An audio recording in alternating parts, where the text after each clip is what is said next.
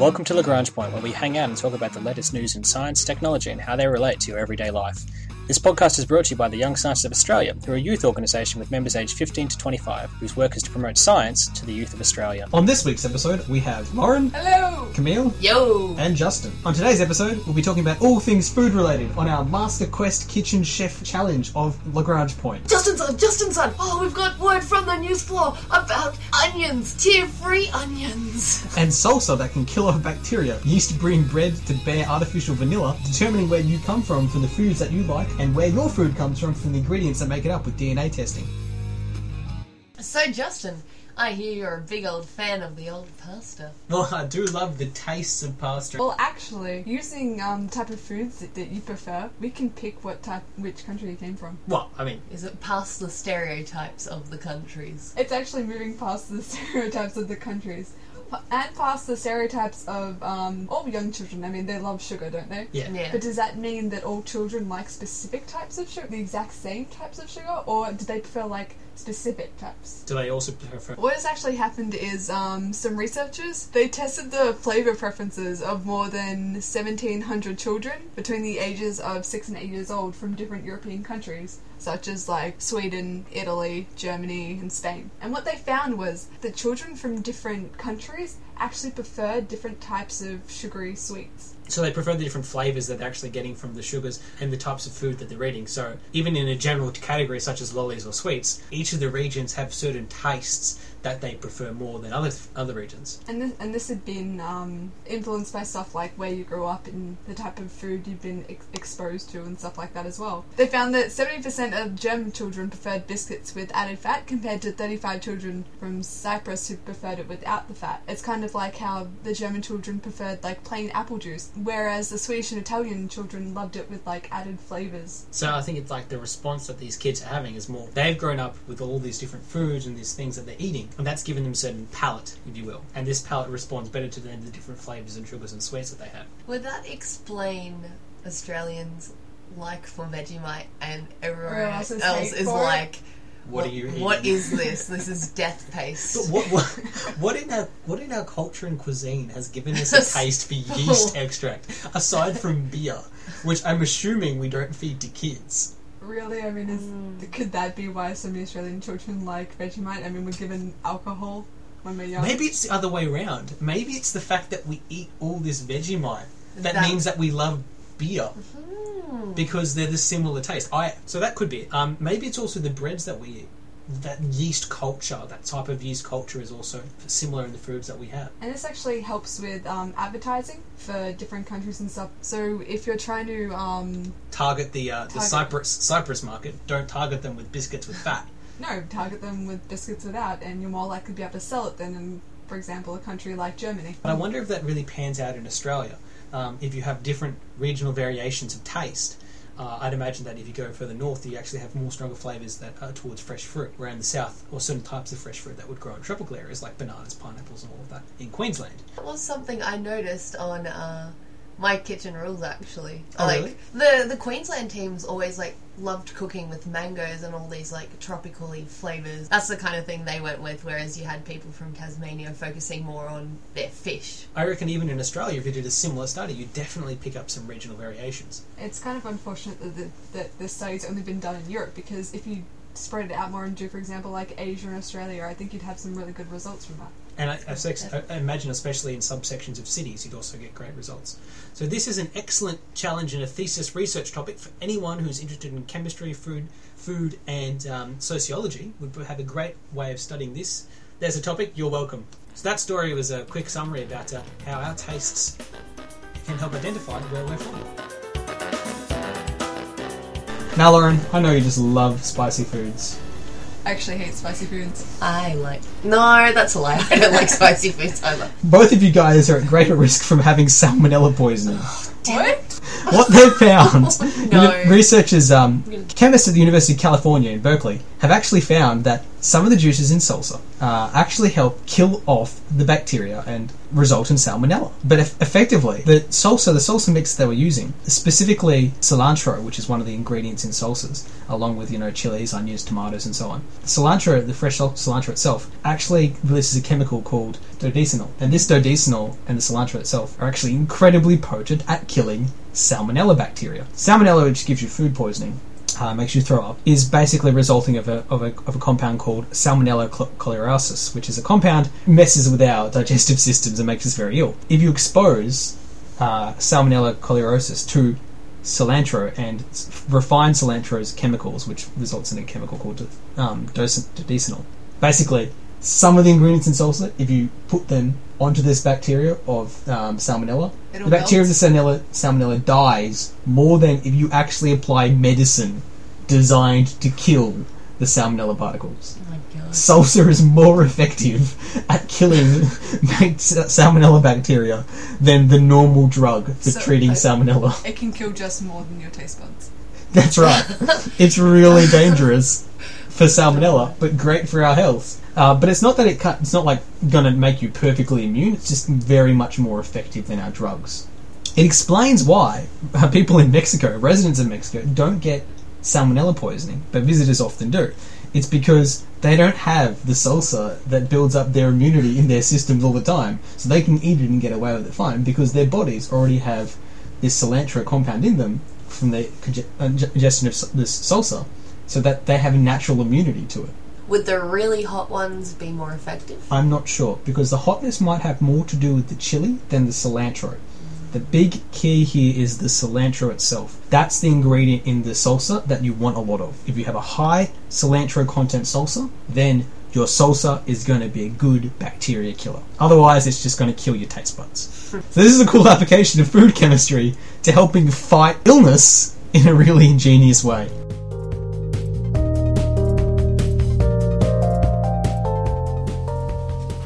So we were talking about Vegemite before and how Australians love their Vegemite and how it's a yeast extract.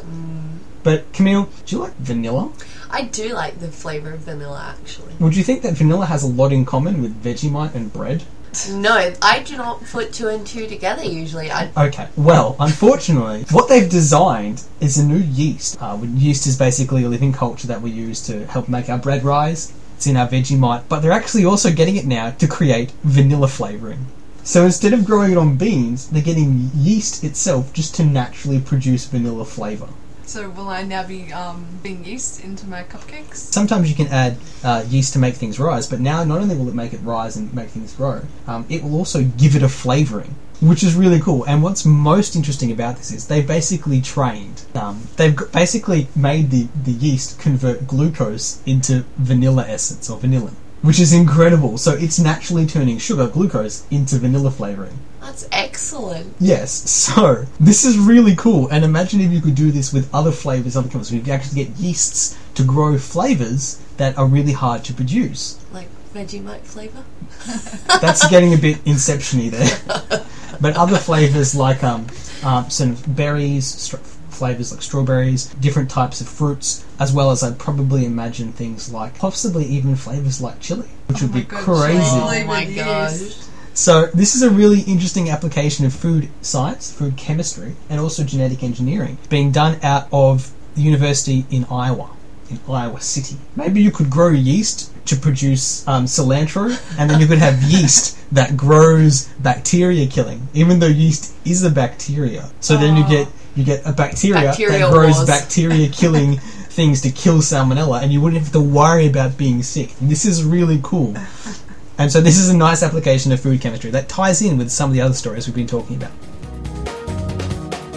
So we're just talking about testing where we're from by the foods we like. But what about testing where our food's from? How do you actually tell if your banana or your banana cake is actually from where you think it is? How do you tell if your meatballs from a certain brand name store actually has meat in it and not say horse meat? As we know, all food we have is made the same DNA as what it's made up of, like all the different animals and plants that go into it. So, what scientists at the Institute of Molecular Genetics, Genetic Security Research and Consulting at Johannes Gutenberg University, Mainz, have de- developed a novel screening procedure that provides for highly sensitive, quantifiable analysis of animal, plant, and microbial substances present in food. So this basically tells you what's there in your food instead of just reading the back of like a packet where it tells you what it is. This is basically what can do that. What it, what this is actually going To the Fine. DNA, very fine. Like it will give you ex- like almost exact amounts of whatever is in your food. Like but it- not just the, what what is in your food, but the DNA of what's in your food. So I can go Yeah. find the cow that this was like the meat was taken from. well, basically, but also Pretty because you can say this is made up of fifty percent banana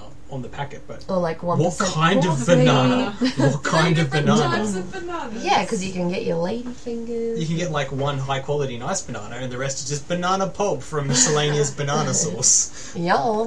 Right, so it's pretty much like they've adapted the usual techniques of DNA sequencing, which is used in like human genetics to unravel Our- our genetic. genomes. Yeah, yeah, our Human. Genome Project. Yeah, that kind of thing, right? They're using that to look at food now. So, Why would we want to analyze what's in our food? so we've all heard about the horse meat found in some products. So what those horse meat found in products? Um, Sorry. The issue isn't so much that people were eating horse.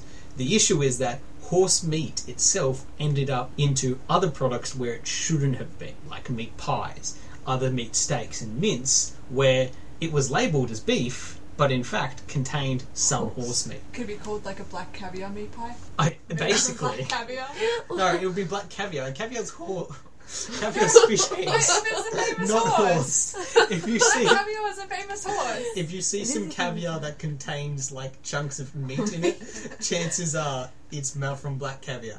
Um, so yes, basically. So the problem here was that things were ending up into what it, what they weren't supposed to be, and I'm using this for to make sure what we're eating is 100% what they're telling us we're eating.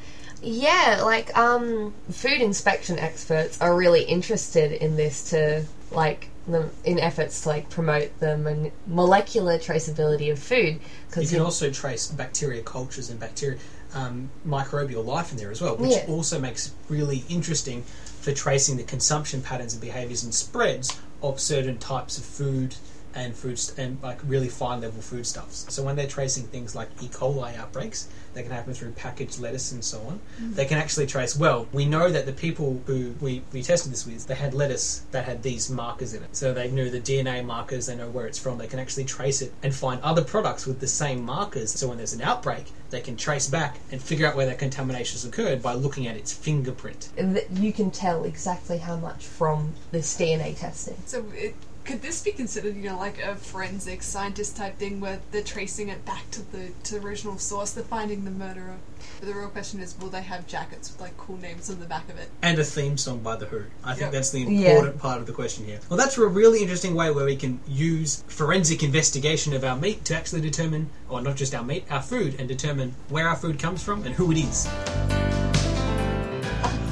Justin son, Justin son, Yes, what is it, Camille? how is the onion chopping coming in the kitchen? Well, it's very difficult. I'm crying so much from all these tears. I have to sort of try and make my uh, Iron Chef dinner. Have you ever thought about using an onion that contains no tears? But how is such a thing possible?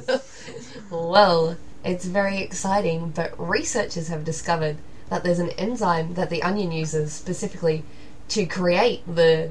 The irritant that makes The you cry.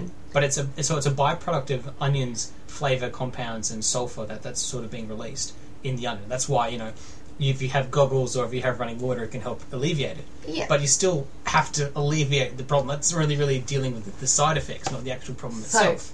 usually, if you kind of to genetically engineer onion so that it lack, Lacks lacks the like enzyme. the, yeah, it's a specific enzyme that causes the gas to be released. Mm-hmm. So before this like discovery, if you were to genetically modify an onion, you would also lose the flavor. But Which is terrible. I mean, yeah, what's the point of having a bland onion? You know, Yeah. it's there to add. For the texture. it's basically celery at that But point. the What they found is this enzyme doesn't contribute to the onion flavors. It's purely Purely there as an irritant. The irritant, purely an irritant. So, there, so there's researchers at um, at the House Foods Corp in Chiba, Japan, have actually isolated the enzyme and proved that the enzyme's sole purpose is to be an irritant to the eyes, not to have anything to do with the flavour. Yeah, and it was only by accident when they tried to produce propanethial S oxide with precursor compounds from an onion that they realised that this this enzyme is actually useless. And yeah, the preparation of the enzyme derived from the garlics. Um, So, which one of us in the group's the enzyme that's just making other people irritated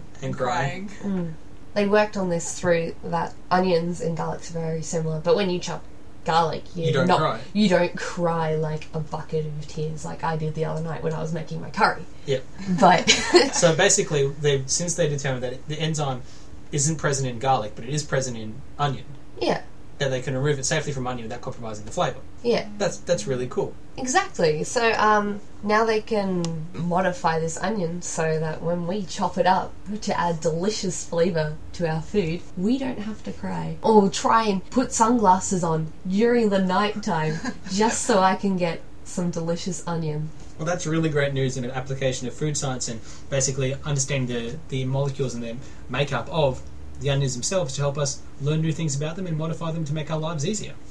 This has been the Young Scientists of Australia's podcast, Lagrange Point. We've talked about a variety of stories, helping ourselves save us from crying, refining bacteria killing organisms in salsa, and also refining bacteria breeding vanilla, uh, as well as looking at where our tastes come from and where our food comes from.